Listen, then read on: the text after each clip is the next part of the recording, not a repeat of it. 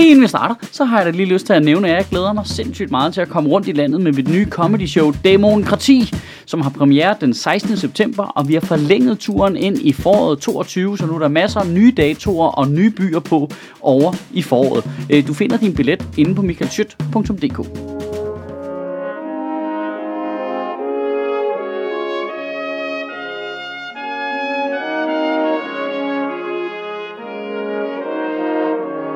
Goddag. I Danmark har vi lige oplevet et stykke Danmarks historie. I den forgangne uge skete der noget fuldstændig unikt. Et stykke politisk Danmarks historie, hvor politikere fra Dansk Folkeparti og hen over alle partierne, og Socialdemokratiet lige minus Inger Støjberg, øh, og helt over til venstrefløjen, tog afstand fra racisme. Efter den famøse video fra Kastrup Havn, hvor en mand i en grøn jakke øh, overfuser et par med tunisisk baggrund og deres to små børn og råber alle mulige øh, racistiske ting efter dem. Selv vores statsminister Mette Frederiksen gik på sociale medier og skrev, vi har alle sammen et ansvar for at sige fra over for racisme, had og diskrimination. Det hører ikke til i Danmark. Og hele ugen, der har jeg prøvet, om jeg kunne finde et ansigtsudtryk, der passede til. Øh, hvad? Hvad? Hvad?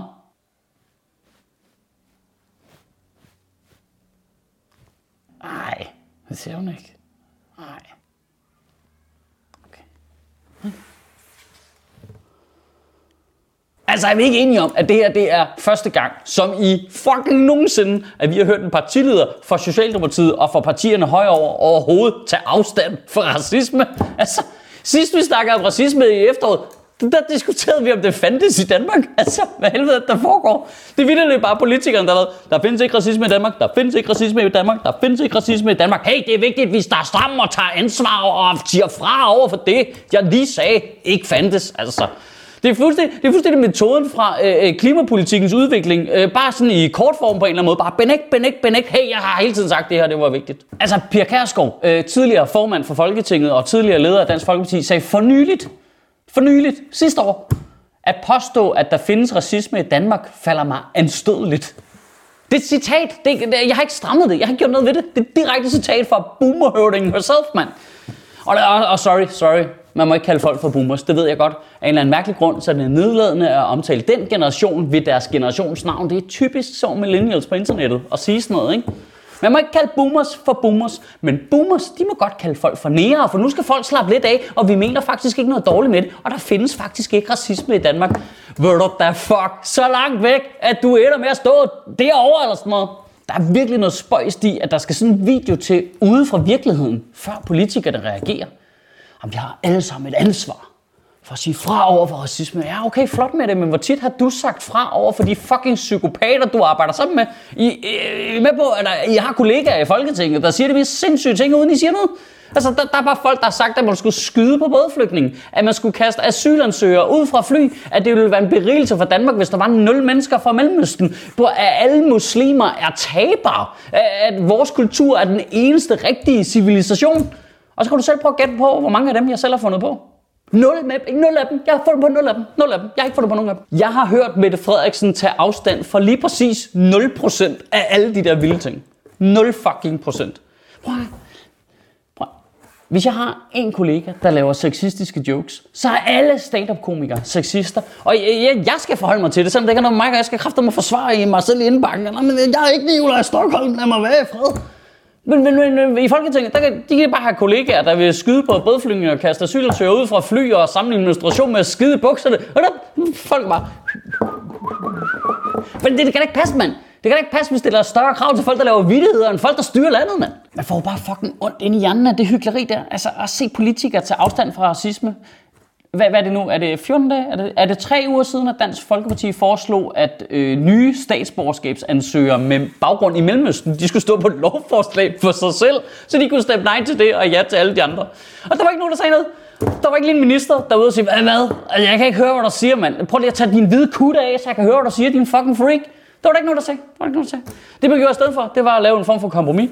Fordi øh, man, øh, man lavede øh, simpelthen reglen sådan, så nye statsborgerskabsansøgere i Danmark, øh, de bliver grupperet efter etnisk baggrund på lovforslaget. Ja. Oprindeligt så var ideen, at man skulle gruppere dem efter religion, men det begyndte at lugte lidt meget af, hvordan holocaust det startede. Så vi holder os til etnisk baggrund i stedet for. Altså, jeg skal bare høre, øh, hvis ansvar er det at tage afstand over for den racisme? Har jeg også vagten på den her, eller hvad? Statsministeren stod selv på Folketingets talerstol og gjorde op med myten om, at 99% af folk fra Mellemøsten opfører sig ordentligt.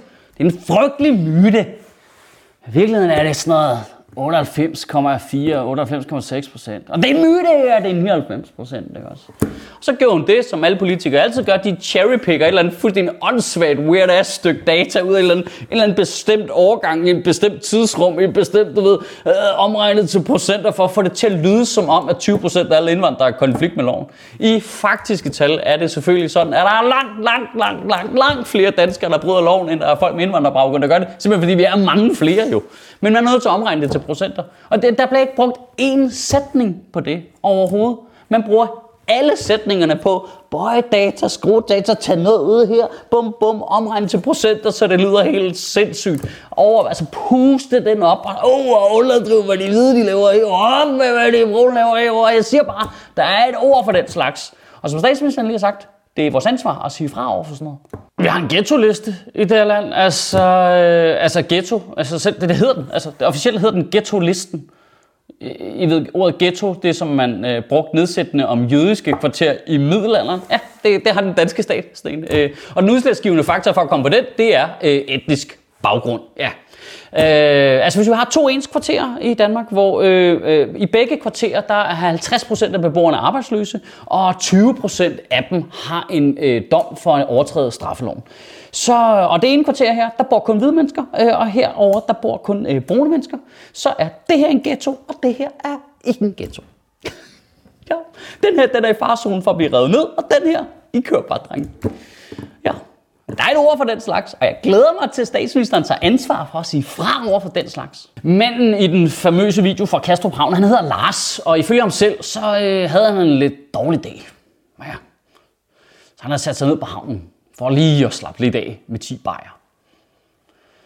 Alright. Ja. Nu kommer jeg med en observation. Jeg, jeg tror, han underdriver. Jeg tror ikke kun, han har haft en dårlig dag. Dårlig uge måske. Dårligt øh, liv. Altså, jeg siger bare, at sidde alene nede på havnen fredag aften med 10 bajer. Altså, jeg, jeg er selv for at lave arbejderklasse. Jeg, jeg, jeg, jeg har set de der typer, der. jeg kender dem godt. Altså, og jeg siger, det ikke, jeg siger det ikke for undskyld manden. Øh, jeg siger det egentlig bare for at øh, understrege en pointe, vi alle sammen godt kender i forvejen. At racisme trives strålende i de laveste fra samfundsklasser. Der, hvor folk har det dårligst, og folk har flest andre problemer. Øh, altså, vi, vi, vi ved, det jo godt. Altså, har du ikke selv den der ven, hvor det er så tydeligt det der med, du ved, at når de ikke har en kæreste, så bliver de super sexister, eller super racister, eller super konspirationsteoretikere. I det sekund, de får en kæreste, så er det en anden person. Nå, okay, så, så må han tilbage igen. Ej, hvor hyggeligt. Det, jeg, jeg synes, det er så tydeligt. Jeg synes, altså, vi burde fucking, øh, du ved, statsordinere pik, skråstreget fise, for at komme ud over det der problem. Så tror jeg, så var der slet ikke noget. Du ved, så fik du bare en besked i din e-boks, så er der kraftet med indkaldelse fra statens befolkningsstyrelse. Manden, de kaldte Lars, siger selv i et interview med Ekstrabladet, at han ikke opfatter sig selv som racist. Hvilket jo er ret sindssygt, ikke? Altså, det er fandme vildt. Hvis du har set videoen, altså en mand, der råber små børn, at de skal skride ud af landet på grund af deres hudfarve der ikke opfatter sig selv som racist. Det er jo en sindssyg kognitiv dissonans jo på en eller anden måde. Men jeg synes, det understreger min pointe, at det, det, jo, det handler jo om alt muligt andet jo. Det er jo, det er jo, det er jo hans øh, akkumulerede frustrationer, der bare bliver rettet mod det, der er tydeligt, det som politikerne peger på, som medierne peger på, og det er tydeligt i folks ansigt, fordi deres hud har en anden farve. Du ved, du ved, han identificerer sig ikke som racist. Øh, Pia Kærsgaard identificerer ikke sig selv som racist. Øh, Mette Frederiksen identificerer ikke sig selv som racist, selvom de siger og gør nogle racistiske ting nogle gange. Og så kommer det helt store filosofiske spørgsmål til weekenden jo. Mm, skal vi lade folk identificere sig som værende ikke racister? Selvom det tydeligvis nogle gange ikke stemmer overens med virkeligheden. Altså, skal, skal, skal vi gøre det? Eller skal vi tage et stort paket og bare mos på dem, som de ikke kan komme af igen, og som de ikke vil have på sig? Jeg ved det ikke. Jeg synes, øh, moren i den lille familie med tunisisk baggrund egentlig viste vejen rimelig fint frem. Øh, Kodes Hamdi hedder hun.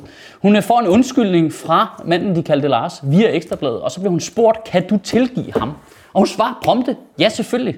Jeg har sagt det før, vi er alle sammen lavet af kød og blod.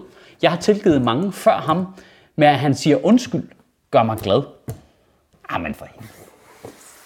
Så det hele jo, det er sådan, Mennesker. Mennesker. Okay, de får en chance til mennesker. De kan godt et eller andet nogle gange. Ikke? Kan du have en rigtig god uge og bevare min bare røv. Hey, øh, ved I, hvem der faktisk sagde fra over for racisme i 90'erne? Øh, Poul Nyrup. Ja, ja, ja. Er vi så færdige med at gøre nar ham, eller hvad? Vi bliver aldrig fucking stue af.